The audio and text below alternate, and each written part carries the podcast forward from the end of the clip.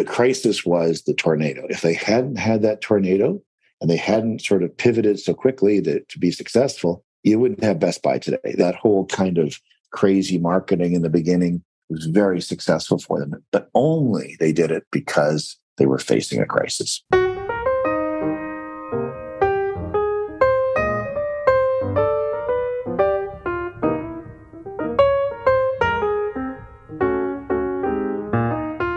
Welcome to Conversations on Startups, a podcast brought to you by Douglas Ross, author of the book Spark Click Go How to Bring Your Creative Business Idea to Life, and Glenn Stewart of Today's Great Idea, a radio series featuring over 300 origin stories of businesses, brands, and inventions that have changed the culture.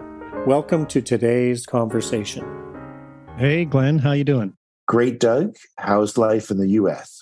It's good as long as you don't read the news. Well, it's just one crisis after another, eh? Yeah, sadly so. Yeah, absolutely true. And that is the subject of our conversation today is crises on yep. crises. So we're going to talk all about these things, how to manage them, how to maybe predict or prevent them. Are there opportunities in crises? That kind of thing. How's that sound to you, Glenn? It sounds very good to me. I think last time I was telling you, we were talking about Tylenol is the classic story they teach in, in business school about uh, the crisis back in the early 80s when someone, they never really caught who it was, poisoned several Tylenol bottles and people died. And Johnson Johnson faced a, a major crisis overnight.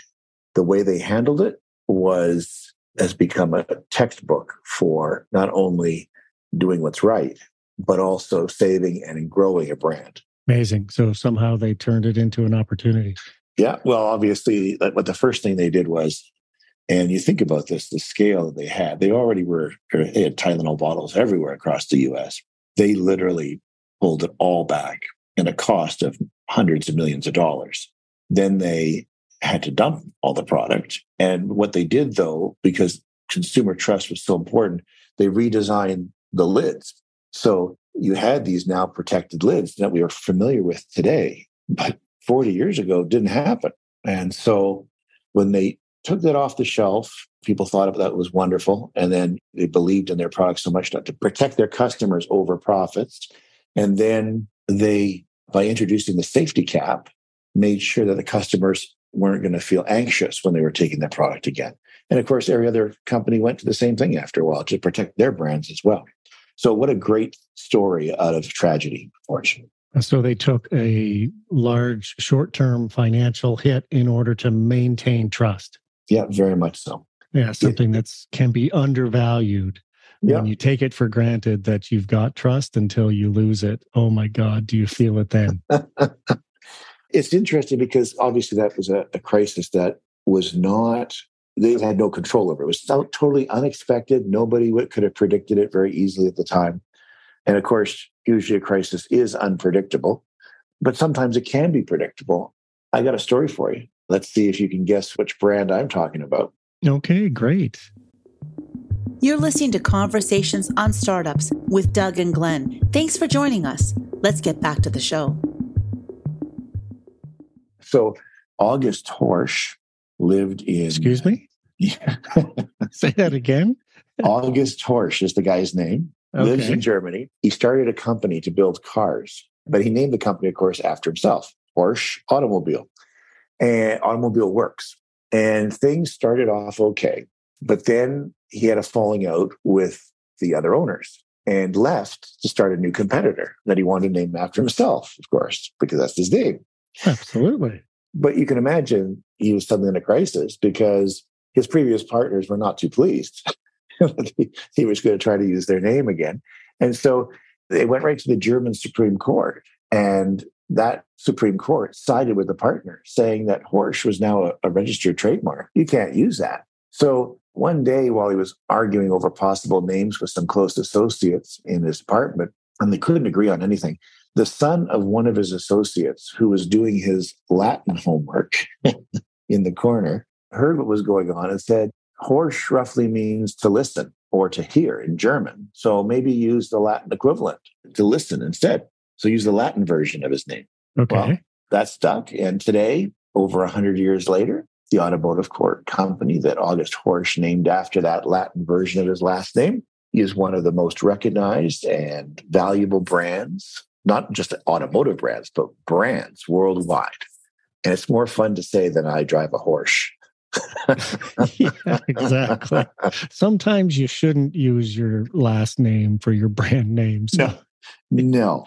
You got so, lucky here. There you go. So, what company do you think it is? Well, I'm thinking it's not BMW and it's not Mercedes, since Mercedes predated these mm-hmm. automobile makers. They're the La- originator of the automobile. I'm thinking Audi. Audi. Latin for listen, Audi, audio, you know, the type of thing. Yeah, makes sense. And uh, it makes very sense. And so here's a guy, for whatever reason, the falling out. Don't know who's responsible for it. But suddenly you're about to start something new and you face a, a crisis because you can't brand the way you were wanting to brand. You've got to come up with a whole different approach.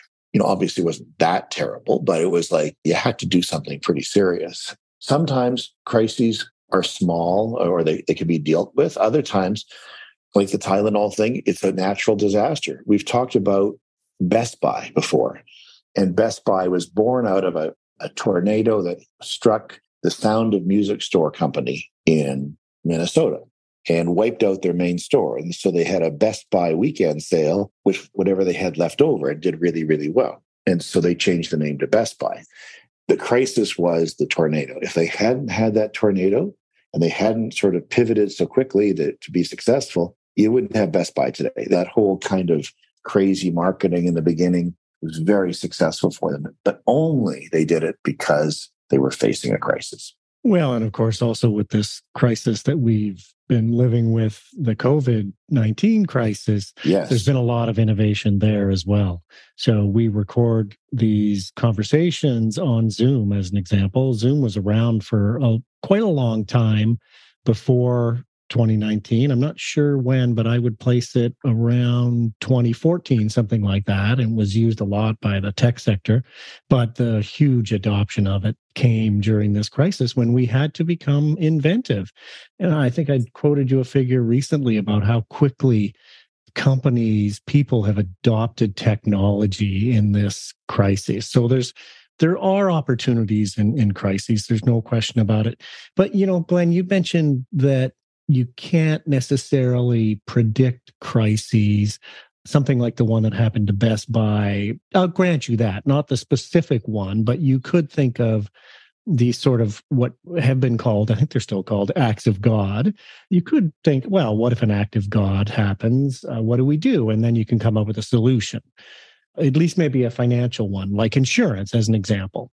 But if you're a startup you're the founder, you're getting going. What other kinds of things can you think about? What would your buckets be where crises can come from? You think about it, there's lots. The crisis is your your partner, your founder, a critical employee gets hit by a bus, obviously, or you have a fire, or your product, which is coming over on a container, falls off the side of the ship. All these things you would never predict sometimes but you can think about them and then you think how you react. But boy, oh boy, yeah, that would be tough. What about you? What do you think about when you think about crisis that you might face? Some of those, I would think another one would be an investor either fails to continue investing or fails yeah. to honor a commitment. Cash flow crises in general uh, could certainly occur. You could lose a big customer or yeah. demand could suddenly dry up. You know, these are some of these sort of predictable things. You could have a product quality issue that you've got a lot out there, a big installed base of whatever it is that you make, and suddenly there's a quality problem or, you know, a safety problem that comes up. You mentioned Tylenol before. Certainly a big example recently was Boeing and that jetliner they had that they put in the air. And, the 737 uh, MAX. Right, exactly. Yeah, Which, yeah. whenever I fly with my wife, we look in the seat pocket in front of us, and it's she says, "Isn't this that plane that had that issue. Yeah. And this is where I I do oh no, honey, this was not it. That was another one. Even though I'm thinking, yeah, 737 Max, not good. To that point, we sort of touched on a little bit, but what do you do if you're trying to deal with these? Well, so I think what would be very useful for people to do that are running startups is to have, and it's tough to do because you're thinking about your product, your customer, you've got the cash, you've you've got the day to day, and it's a big challenge. There's always something, but it does make sense to have a little bit of a blue sky session. Uh, some people call these pre-mortems, and you Oh, think idea, about yeah. What the possible risks could be. You and I just brainstorming came up with half a dozen or more. And so you come up with your list, and then you go from there and you talk about what you would do to potentially avoid this risk or what's my plan if this happens. So, for example, let's take the one you mentioned about fire. Certainly that can happen. Okay, so fire can happen to anybody what kind of mitigations could you think of? Like off the top of my head, I would say, well, let's not put all of our inventory in the same place. Let's put it in two places. Suddenly, we've cut the risk in half. But it's not really, to me, the importance of the answer. It's more the importance of thinking about what these possible risks are and then how to mitigate them or what your plan is that you're going to implement when you're in the middle of this risk just sticking with that fire metaphor, the time to put a smoke detector in a place is before a fire occurs, uh, not after, as human nature is uh, is wont to be.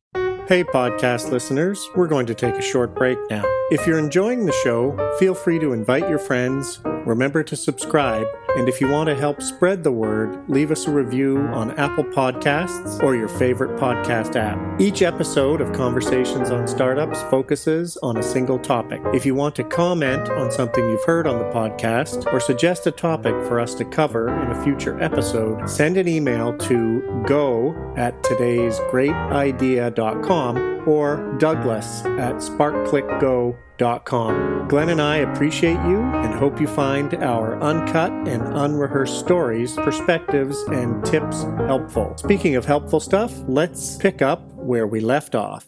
Ironically, you just mentioned the smoke detector, and I don't have the full details here, but I did a story on the smoke detector. Oh, is that right? And- okay, what's and, the origin? and well, the origin was it was born out of a crisis for the founder himself. He was trying to create this device. And it took him 10 years to figure this out, to do something else. He happened and he, as he put his whole financing into this business that wasn't going very well and his house, everything. And then he had one a technician with him, and it, the detector seemed to go off every time the guy was exhaling from smoking a cigarette. And he's going, What the hell's going on? And then he realized here's an opportunity. It wasn't a fire that created the smoke detector, it was just an, a crisis for the guy himself. oh, that's a good one. I've got It another is. fire related one. Yeah. and this is how businesses can sometimes start. So it's a fire, it was a New York City fireman, and he had an horrific fire that he and his uh, multiple crews, it was a five alarm fire, something like this in, in the Bronx. And it was a special kind of fire, a wind driven fire that happens if you've got a window open on one side of the building and another window on the other side, creating this sort of draft. And so the fire was drawn in to the building really quickly through one apartment where a guy left his cigarette burning. That's where the fire started. But a woman at the opposite side of the hall. This is a picture, a very long, a third of a football field length hallway or something like that. She steps out on her in front of her door because the smoke alarms and she is engulfed in flames and smoke. Oh, God. So he sat back after this and said, What can I do? And created a product, which he called the um, KO Fire Blanket, I believe it is. K- I Mm. might have the initial wrong there. But he saw a problem and came up with a solution, which is many of the things that we talk about. You see these issues. How can I prevent something similar in, in the future? Okay, I got a skill testing question for you, Glenn. Yep. Okay. Ready. I'm ready. All right, here we go. What do these companies have in common? Microsoft, Uber, iRobot, Square, General Motors, and WhatsApp have in common? Well, they're all technology companies. They all rely on the internet. Indeed, true. Five points for that. Uh, the other thing they have in common is that they were all born out of a time of crises. So uh, General Motors around the First World War, some of these other ones, Microsoft 1975 post OPEC, Uber 09 right around the Great Recession time, uh, WhatsApp same sort of time period. And it's again just illustrating that things can seem bad, but there's almost always an opportunity in those times. Uh, one other company, and I'm, I'm going to send you this as well for today's great idea. Have you ever heard of the game called the Farm Game? No. Okay, so this is a game created by a farmer in bad times. Crop prices went to zero. And this is 70s as well, I believe. And he was in Washington and he just purchased a large farm. Why? Because he, it was great farmland, all of that. They get no rain. Speaking of crises, prices go down for these crops and you can't even produce the crops. And so he thought, what can I do? I can create a game about the farming life. And he called it wow. the farm game. And it sold hundreds of thousands of games. Wow. Yeah. So out of crisis is born is a born a new idea. We've talked about preventing these, coming up with opportunities in times of crisis, and some really interesting stories. But if you're actually in a crisis, you haven't done this preventative stuff, or you thought about it, and you're in an actual crisis. Any thoughts there? You had the Tylenol example, which was yeah. a good one. Make sure you put safety first and haul this thing off of the market. So that could generalize. Do whatever you need to maintain trust. What other things should you be thinking about doing in a crisis, do you think? Well, it all comes down to, to exactly you protect your customers as best you can. You protect your employees and partners as best you can. And then you work out from there. Whatever it is, it sounds uh, goofy a little bit, but a window closes, door opens, or whatever, the vice versa. These things happen you don't know what the outcome will be, but you deal with it as best you can to protect your customers, employees, your investors. But make sure that you get everything right and then come to figure out how the business worked. When we were talking about Whole Foods and they had that fire when they were just one store, the whole community rallied around them to restock and get them back up in 30 days. Perfect example of doing the right thing you can't do it all yourself. You need help, and people are willing to help. So be open to that. I guess that's one of the things in a crisis. Be open to help. You still got to make decisions, though. How you make those decisions is really important. Yeah, I think you have to be quicker on the decisions uh, and you may need to centralize things, create a kind of a, a command yeah. center, as it were. So you've got communications coming in, going out to the necessary parties, and decisions are made quickly and, and uh, as transparently as possible with these things in mind. Uh, safety yeah. for customers, employees. It's really survival of the business in many cases. And then you right. put your head up and think about where your future is going forward and maybe you do some things differently. Maybe you pivot. Maybe maybe you just go back to the same things uh, who knows? And you think about how you can protect your business from other such threats? The one thing i was going to say is uh, besides taking action communicate. That's the other thing. Like johnson johnson was very open with their communication as an example. They weren't just pulling stuff off the shelf. They're telling everybody we think this is the right thing to do. We're a big company. We're going to lose money, but essentially the message was you matter to us more than money. That yeah. communication was important. So communication during a crisis, very important. I love that. And the kind of communication that expresses that care is not covering up kind of thing, a closed sort of communication style.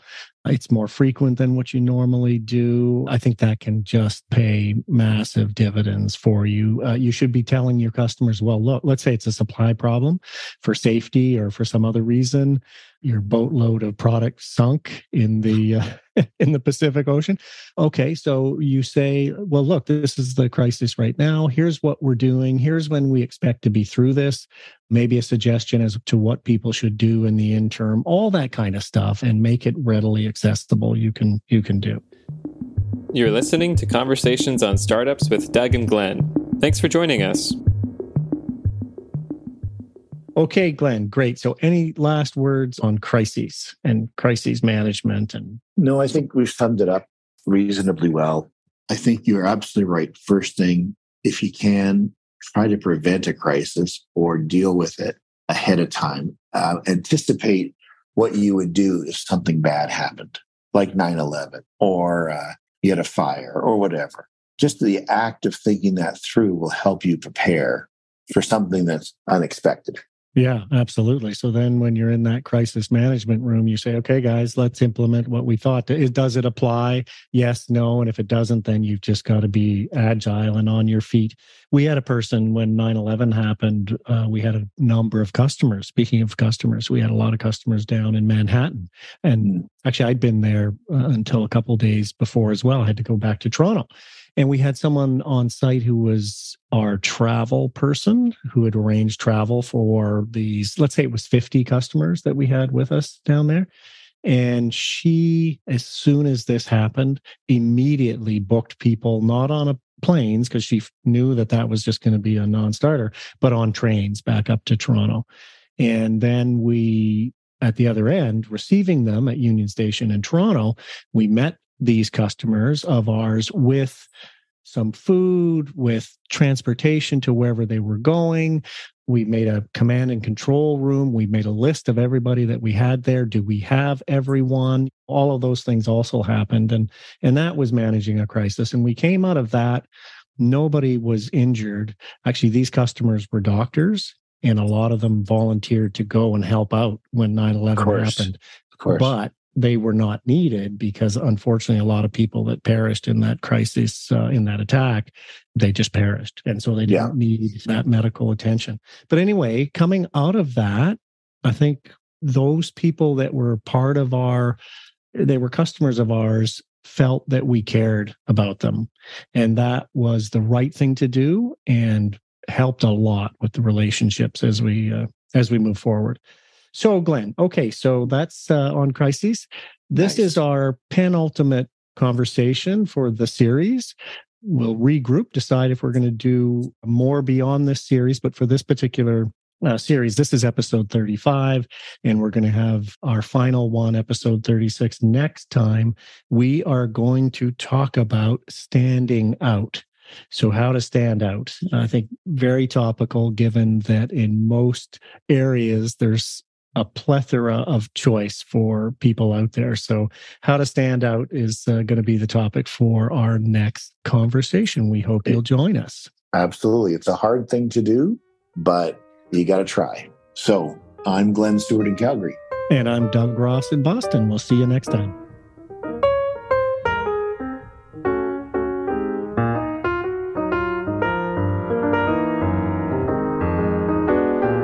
Conversations on Startups is a production of Glenn Stewart and Douglas Ross. We hope you're having fun listening, but mostly that you take action on your business idea.